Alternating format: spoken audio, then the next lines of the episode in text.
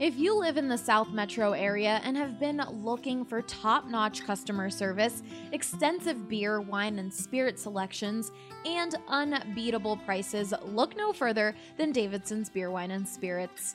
You won't find a more varied inventory anywhere else. Don't just take it from me, guys. This is Michael, and he's been shopping at Davidson's since they opened. The thing I like about Davidson's versus the competitors, it has a larger selection. And if I am going to buy spirit, then Davidson's is usually my first choice as well, because just of the size of the selection. I also like the uh, extensive selection of some uh, hard-to-find items. But that's not all. Every department is staffed with highly trained specialists who can help you find exactly what you're looking for. But I've always found the folks that you chat with to be knowledgeable. I've chatted with the spirits staff about different bourbons and different vodkas, and I am always chatting with the wine staff about different things and saying, oh, I like this, what else do you have that's similar? Particularly when I go to non-U S Uh, wines, I find them extremely helpful in, ha- in helping me find something I'm looking for. What are you waiting for? Head to either of their locations in Centennial or Highlands Ranch and follow them on Facebook to stay up to date on their latest specials. And go ball in the air, deep right center go. Field. Two-run home run, Trevor Story. Way back, Myers, he'll watch it go out. Chuck Nasty. Two-run home run, David Dahl. Nolan drives this high in the air, deep left field. Take a good look, you won't see it for long. I don't want to lose your love tonight.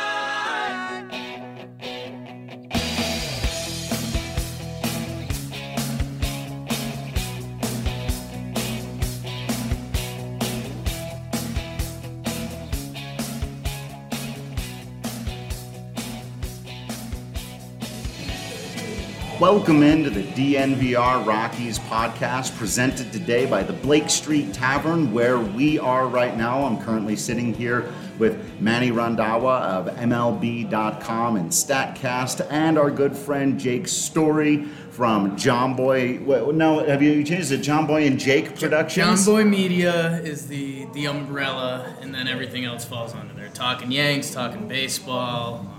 All sorts of podcasts and different you, different stuff. You know him as our resident Yankees, Rockies expert. I might be the, uh, if you know John Boy, I'm the other guy. I'll take that all day. I love that, right? John Boy in the news these days. But yeah. we'll we'll talk yeah, about that we'll a little there, bit I'm sure. a little bit later. We do want to focus today on uh, Manny's book, The Blake Street Bombers, I think perfectly titled. Uh, I know exactly what it's about. I grew up in the Colorado area, the two of you did not, and I, I think it'll just be interesting to have a conversation about this memorable group of players uh, from the Rockies' burgeoning years, absolutely, as it were. And so the book comes out on Monday, yes, right? As, wow. as we're uh, talking about this, it's going to be available Amazon dot com. So go to Amazon dot com and just type Blake Street Bombers. It'll be the first result you see. Can't miss it. Um, And it'll be available in uh, on any device that you can imagine, and, and also on uh, by paperback. And they'll do what Amazon does, which they'll send it to you. So. And then uh, we're going to plan on doing at least one uh, signing party. Have you guys come out here, uh, either Blake Street Tavern or one of our other uh, favorite sponsors around here. But we're going to uh, plan on doing some uh, fun event stuff Uh, for you guys uh, around Manny's book. We're going to be very excited. I'll probably be writing a review of it for everybody uh, at some point. That'll be fun. But I actually want to begin this conversation away from Larry Walker, because okay. we'd we'd get bogged down, I think, if we start. And we've just you had an event uh, yeah. a couple of weeks ago, I think. Now at this point, uh, we talked about that on the podcast. We wrote about it. Everyone listening to this knows the case for Larry Walker, yes. and it, I, I think at this point, it's just about getting the word out and trying to convince as many people as possible. So I, I really want to take a step back and focus on them as a group and, and hear from both of you. I'll ask it this broadly. What is the legacy of the Blake Street Bombers? Because I think some people hear that and they think of this joke time of yeah. Colorado pre-humidor baseball, right, where the numbers didn't count. Anybody could become a star, even Dante Bichette. yeah, no, it's... Um... You know, I, I wrote this toward the end of the book. Um, the ones through the wall first are always the ones that get bloodied, right? And th- we still see it today with the Rockies, with Rockies hitters being slighted um, because of their home ballpark, and nobody taking into account the fact that when they go on the road, you know, as Dante said, um, and this is in the book, he said, you know, we see a, a curveball for the first time, a breaking ball for the first time in two weeks. Um, and then by the time we get accustomed, we're back home. Um, there's, it's not a coincidence that virtually every Rockies team has hit poorly on the road in the twenty-seven seasons of its history. Uh, I think I took uh, eight hundred seasons, team seasons. So basically, from ninety-three to now, there have been eight hundred team seasons. So okay. Every team multiplied by twenty-seven years, um, twenty or twenty-seven, the, the twenty-seven seasons. And out of those eight hundred, um, I think eight, uh, eighteen of the twenty-seven Rockies years um, in that group are in the bottom twenty-five percent on the road. So, uh, so they're it's, not it's just not bad personnel. At hitting on the road. They're the worst road hitting team of all time. uh, we'll, we'll, we'll say that. We'll say One that. As, as a, yeah. Through their entire history of their organization. In terms of consistently bad, yes, I would say they're the worst. Um, and so it's often been stated that either one of two things is true there, right? Exactly. Either they just legitimately have bad hitters and always have. Right. Or something's going on. And which one do you believe? Do you believe that they've had Todd Helton and Matt Holliday, and now they have Arenado and Story, and they've had um, great players throughout, great hitters throughout their their, their history, and yet and, and yet you're telling me that all of these uh, teams annually fail on the road, basically. Um, so anyway, the legacy of the Blake Street Bombers is is um, it's multifaceted, but one of the one of the legacies is they went through that wall first. They dealt with it first. Um, they were pre-Humidor. Uh, Dante, uh, there was one time where Dante had hit, I think at the, at the All-Star break in ninety-five, when he, um, you know, a lot of people think he should have been the M V P that year. Uh, Barry Larkin was, was awarded the M V P. Um, he had thirteen home runs at the break, and none of them were on the road. And so obviously, you know, everyone started pouncing on him, and he said, um, and these here, here are the kinds of insights that you'll get in this book. He said that Don Baylor wanted him to talk to a sports psychiatrist. Um, because of, I don't know if it was more about the media scrutiny or if it was more about, you know, not hitting on the road or whatever. But um, then he then then two weeks later after the All-Star break, he had three homers in like five days on the road. You know, so it's not that, the, that these guys are not capable. It's it's um, there is an external um, there's an external uh, factor here, and that is that when you go on the road and you come down from altitude. Not only are you seeing different breaks on pitches, you're probably being pitched differently because they're they're laying off. You're going to see more fastballs at home because the, the breaking wall, balls are flat, and you're going to um, see more breaking pitches on the road. So you go on the road, what happens? You're going to be maybe swinging a little bit too much, maybe a little bit anxious and tight because you're missing everything that's a breaking pitch. So that's part of the legacy. The other part of the legacy is, and this is huge, they were the first stars, major league stars in Colorado. We had so many guys pass through here. You know, in the minors for decades. Excuse me. Tim Raines, Barry Larkin, we just talked about him. Right. Um, Earl Weaver, you know, I mean, there's lots there's of an interesting Tony La Russa, yeah, you yeah. know, lots of people, uh, Terry Francona. A lot of people came through Denver, uh, through the minor leagues here, but they, you know, they come here, they play baseball, and then they move on. These were the first major league stars. The Marlins didn't have that. The Marlins had so much turnover so fast. Gary Sheffield and Jim uh, or uh, Jeff Conine were the only guys from the ninety-three inaugural lineup that were there in ninety-six. So if you think about it, the Rockies had this group, this cool five-slugger group, the Bombers, and they had this cool name. That's the other thing about the book is you'll see where the name came from because there's a lot of misinformation out there, and we're going to clear that up. Um, and it's a cool story. So that's that's just part of their legacy, scratching the surface, but I think those are the two main things. Yeah. Jake, for you, coming at it from a, a different perspective, obviously, what do you remember when you think about that group of guys? Well, for me, uh, it's obviously it's a different time period. I've I've mentioned it on the podcast before. This might be some people seeing me for the first time. I'm now I'm thirty, going on fifteen. Wow. So yeah, right. I, yeah. I hit the three zero, but I mean, you know, back then I'm obviously a kid, and we made some Derek Jeter jokes before this, and obviously that's part we, of my got, baseball. We got that out of the way, yeah, we got, they, or so we think. They pinned me for a little bit, and now it's good.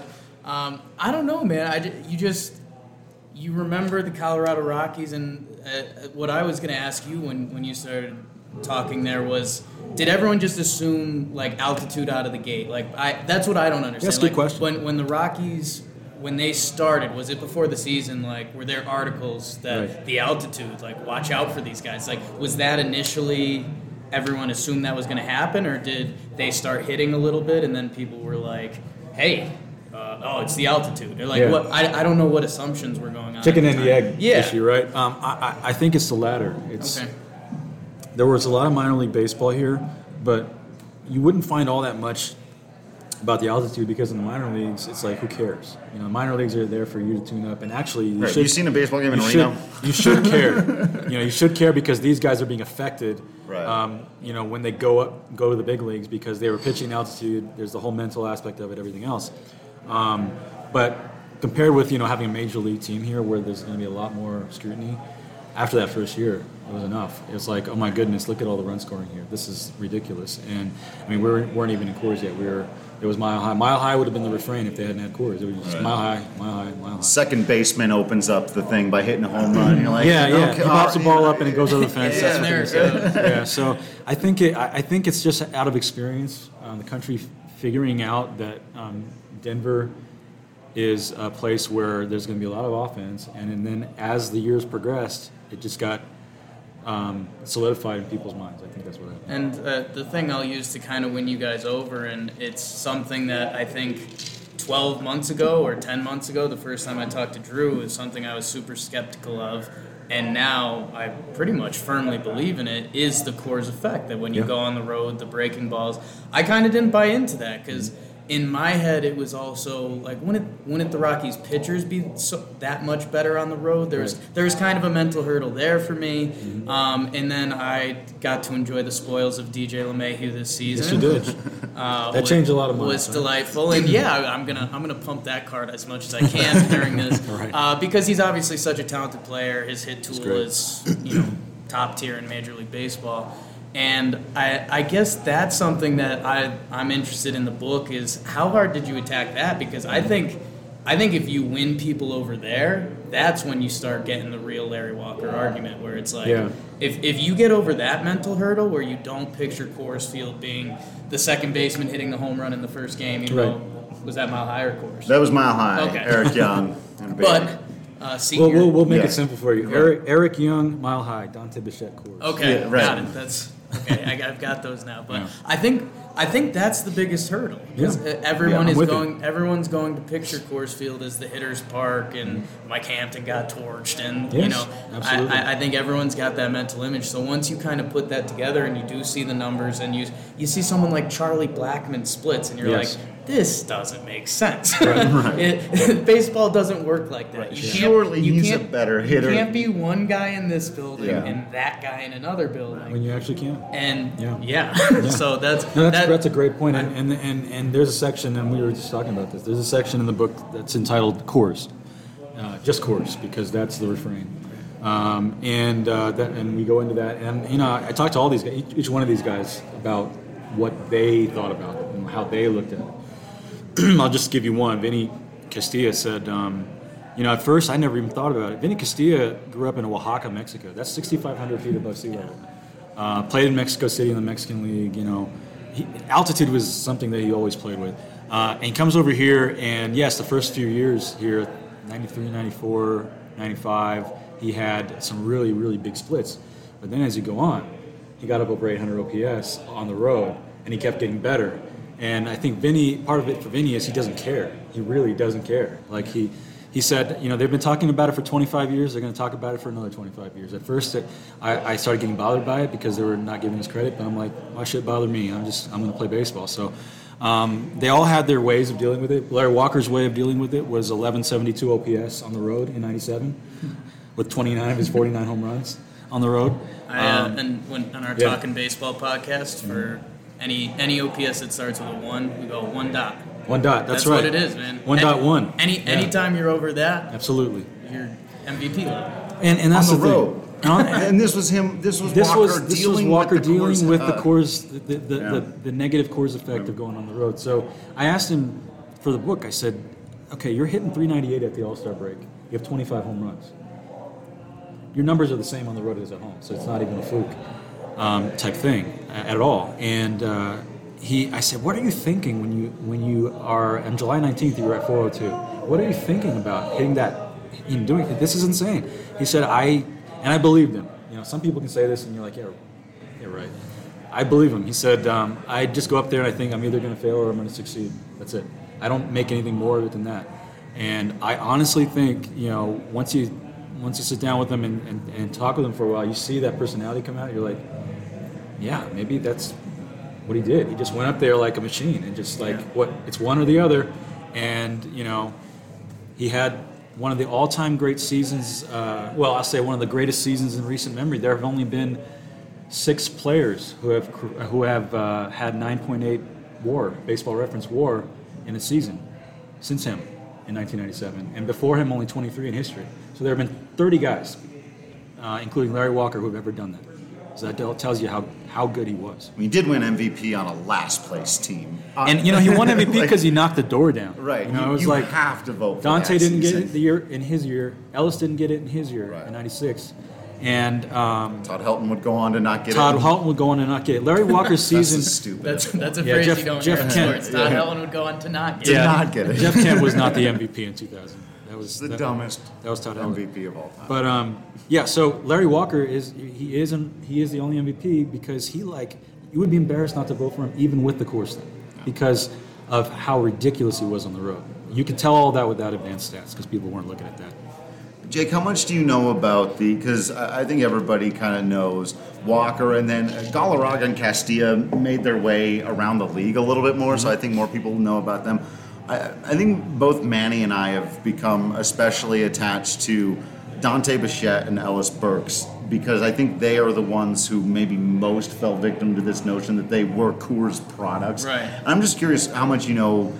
Bichette was maybe the more famous one, but Ellis Burks in particular. Do you think back and go, man, that guy was good, or do you have to like double check the number? I- I'll admit, I had to double check yeah. the numbers that you pointed yeah, to. Yeah, I'm not. I'm not going to come in with Ellis Burks stats. I, I right. kind of wish I did now, so I'd be like, That'd hey, be, yeah. you like this? I kind of know what I'm talking about. No, I mean uh, the image in my head is kind of the the older lumbering Ellis Burks a little bit, kind of like Cleveland Indians. He started, and then he kind of went into some D H days. So I don't have like, I don't have the image of young Ellis Burks and what that looked like, but I know by the time I was watching T V and inundated with baseball whenever I saw him, the way people talked about Ellis Burks, I was like, yeah, like the, yeah. this guy's a baseball player. Right. Um, so That's I don't I don't have the good image of Ellis Burks, the the Rockies. Didn't he used to play a little center field too? And well, yeah, Ellis Burks. Um, El- Ellis Burks was the next Willie Mays for the Red Sox. That's what they thought of him.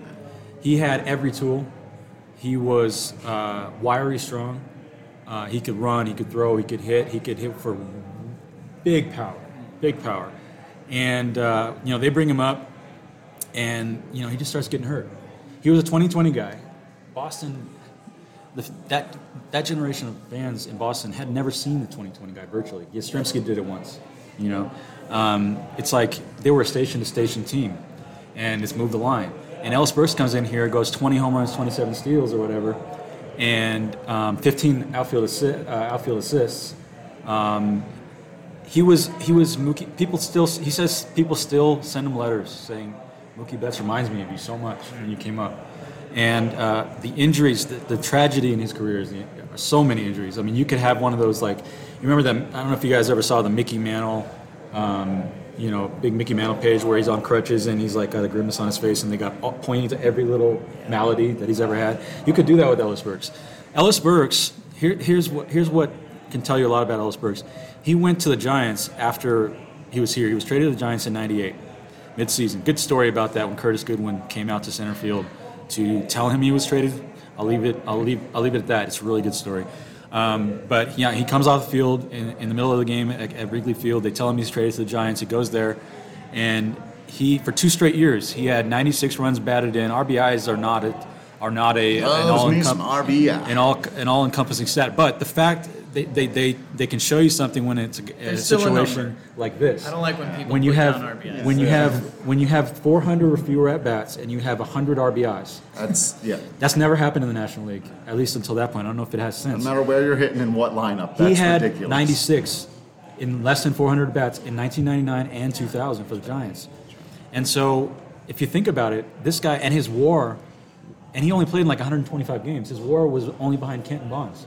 on put up team. a four point four W A R that year. He hit three forty-four on base, four nineteen. How many games did he play? Slugged six oh six. He played in one hundred twenty-two, one hundred twenty-two games. games. He missed forty games, yeah. and he produced a four point five W A R. Yeah.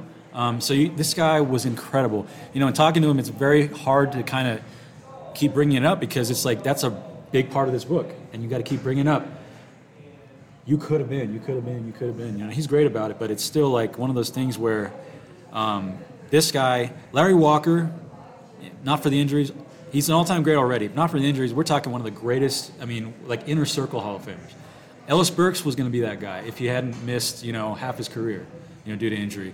Um, forty-four point seven F W A R over a injury-riddled career. Yes. A career one twenty-five W R C plus. Mm-hmm. That year in ninety-six when he was in M V P contention, hit three forty-four on base, four oh eight, slugged six thirty-nine with forty home runs and thirty-two stolen bases, while also being seen as a plus defender in center field, which I've never seen Fangraphs rate a plus yeah, defender in amazing. center field for the Colorado yeah. Rockies. The other thing, like, too, is that you consider the Nolan Arenado W A R season. Nolan Arenado's um, career high in uh, W or um, W R C plus. I don't know. It's if like you can one thirty-two. It's like one thirty-two. Yeah, yeah, yeah. Ellis was one fifty-one that one fifty-one. year. one fifty-one. Larry was one seventy-eight in no. ninety-seven. Right. Um, we are talking about the, those were two the two best Rocky seasons of all time. Yep. That's what they were.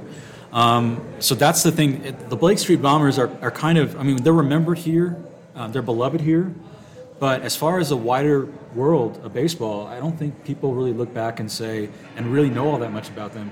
And, you know, this whole project came about because I was doing something else with Dante, the Saber book chapter, and at the end, it was so, it's fun talking to him because he just he's a baseball geek. He loves talking about it. He taught Bo everything he knows, so obviously now we're seeing that on display. You know some stuff. Yeah, and so... Um, I said, it's going to be fun in a couple of years inside that division. Just, oh to, to, just look, it's the nineties all over again. Right. You guys are going to have to be dealing with that. Um, the baby Jays, the baby baby boomer, or baby uh, bombers over there. yeah, yeah, yeah. Baby yeah. boomers, I was about to say. um, but that's not the. That's, that's, that's a whole. We'd have to go back to the Jeters. Okay. Um, but um, yeah. So uh, you know, Dante, I asked him like, I haven't seen a Blake Street Bombers book. Are you kidding me? Why haven't I seen one of those? And it's got there has to be one. And I looked and couldn't find one. I asked him if anybody had approached him. He's like, nobody has. I'm like, this is un- this needs to be rectified. Yeah. And um, it was a lot of fun. I enjoyed it a lot, and I think that the, their story needed to be told. Not just those Blake Street Bombers years. We go back to childhood. We go back to Dante watching Reggie Jackson hit a home run in Game Seven, and asking his mom, "What is, what is that?" Yeah. What, it was actually it was in the eighties. What is that? Oh, what is wow. going on, and why? All he could remember was they had to all wait for him to run the bases and watch him. And he said, "What is that?" And he's like, "She's like, they're baseball players. They get paid to do that." And he said, "They get paid to do that." He's nine years old, and he's like, "I fell in love with home runs. That was my thing from then on." So it starts in their childhood, each one, and it goes all the way to what they're doing now. So it's a comprehensive thing, and so it's um, it, it's been fun to write, and hopefully it'll be a lot of fun to read too. Missed his era, man. Should have been. He could have been hitting home runs out there right oh, now. Right. He's gonna get to watch oh, Bo do it. He, but he would have. He would have hit fifty home runs here. So you talked to everyone but Galarraga for the book. Is that right? Did you end up getting a chance? Didn't. Uh, no, but I mean all the, the rest of the guys. I got all the other four guys. Um, we've talked to um, a lot of other people who were, you know, ancillary to this whole thing. Um, ninety-five N L D S. ninety-five is the longest chapter for obvious reasons because the Blake Street Bombers were born in ninety-five. They reached the postseason in the third year of existence. People forget that happened. Yeah, I sometimes it, forget they went remains, to the postseason in the nineties. I'm like, oh, yeah. Yeah, it remains the uh, fastest any expansion team has ever reached the postseason in the third year. Um, and you know what? And this will be very evident in the book. And, and that's why I talked to John Smoltz. I talked to some other people about this, about how close the Rockies were to go into the N L C S that year because they they were ahead here late, blew it late. Ahead in the ninth inning in game two here, blew it late. Um, won game three at Atlanta, and then lost game four. Think about it. They they could have they could have won that series two games. See, the bullpen has always been a problem. well, yeah, well, yeah. Well, that bullpen was really good this season. I know they were incredible. Yeah. They were the reason they got there. They were just tired, I think. I mean. Part of it is a one forty-four game season. They were able to stay a little more fresh, and they were good. And they, you know, the starters got hit hard. They would hold the line, and it's Coors Field, pre-humidor. I mean, these guys knew they were going to come back. They had a lot of comeback victories. And when they got to the postseason and played the Braves, John Smoltz said, "We were really, really worried." Like it was, uh, you can you can go back and watch those games. I think on the M L B channel they have the game one of that series, N L D S. And you can watch Bobby Cox and just kind of when they pan over to him, just look at his face, you know. Um, and look at how how uh, you know, he always gets animated. He, I think he still has the record for ejections, right? But he got, I mean, really, really animated, and even kind of like furrowing the brow, like a concern that might, this call went the wrong way because it could cost us. And um, you know, they were right there. They were right there, and they uh, that's a big part of this book too. Is getting in the way of like a dynasty. If it you will, consider if winning you win, the National League, let's say you win like, the National League. Well, they would have played the Reds. The, oh. the Braves went on to sweep the Reds, right? The Braves went on to sweep the Reds.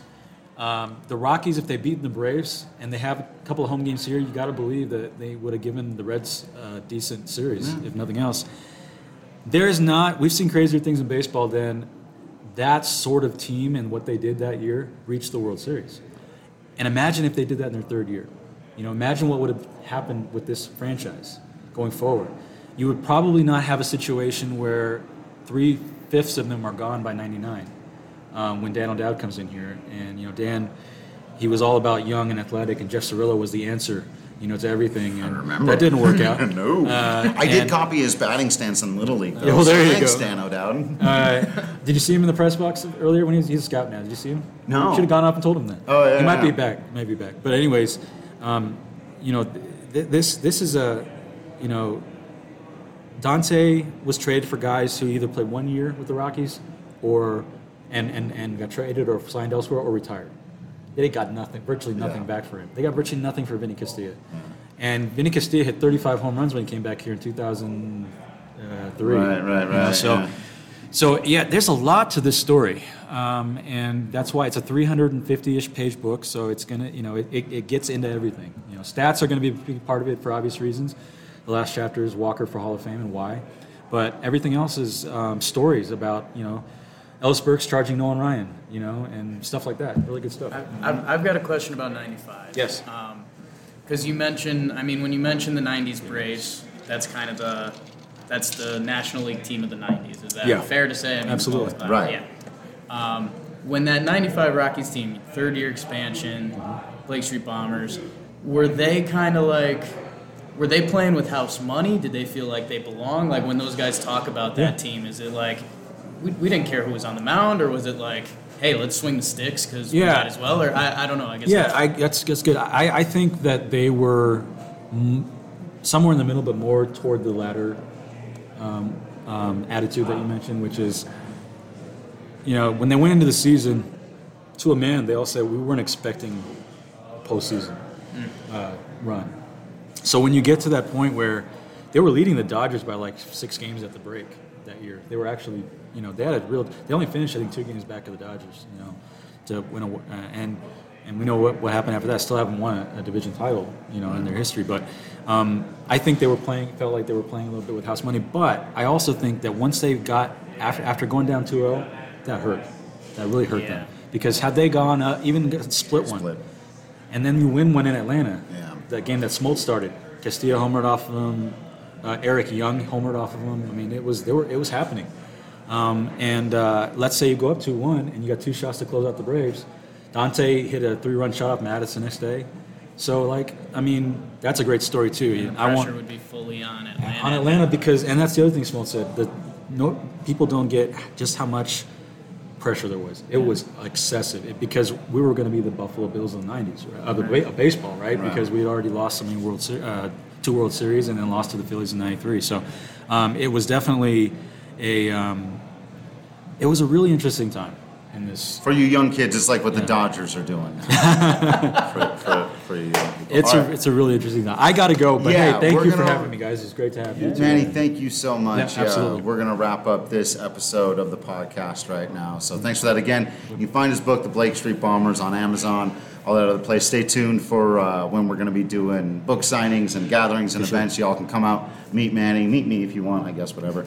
Uh, get a book, get it signed. It's He's a far be, more interesting guy. It's going to be a whole lot of fun. So uh, thanks. Like I said, we're going to wrap up this episode for now. I do think we're going to come back and do another one with our guy Jake here in a minute. For those of you live, be back around for that. If you would like to. If you don't, well, then don't. You yeah. do what you want. Live your life. Yeah. That's exactly right. Uh, thank you so much for tuning in. Make sure you check out our friends at Blake Street Tavern. You order some Breckenridge Brew when you come down here. You're following us on all the social media stuff. And that you just continue to be absolutely awesome and enjoy your baseball out there. We'll continue to be Manny Randhawa, Jake Story, and Drew Creasman in here. And until next time, we will see you at the ballpark. Hey guys, I was just sitting here talking to Lindsay about Total Bev's new app. It's incredible. You can shop five thousand different wines, two thousand beers, thirty-five hundred spirits, anytime, anywhere. Better yet, you can have Total Beverage shop for you and pick it up inside, prepaid and waiting for you. Wait a second, that is so cool. So can I still get it delivered if I use the app? Absolutely. I know you guys have heard of their delivery service. Total Beverage will deliver to your house within ninety minutes or less. We can even save you ten bucks on a purchase of fifty. Use promo code totally ten at checkout. What's also amazing, B S N fam, if you can't find an item you want, Total Bev will give you suggestions of similar items on the shelf, or you can request a special item right from your phone. It really doesn't get much better than that. Remember, use promo code totally ten at checkout to save. That's T O T A L L Y ten.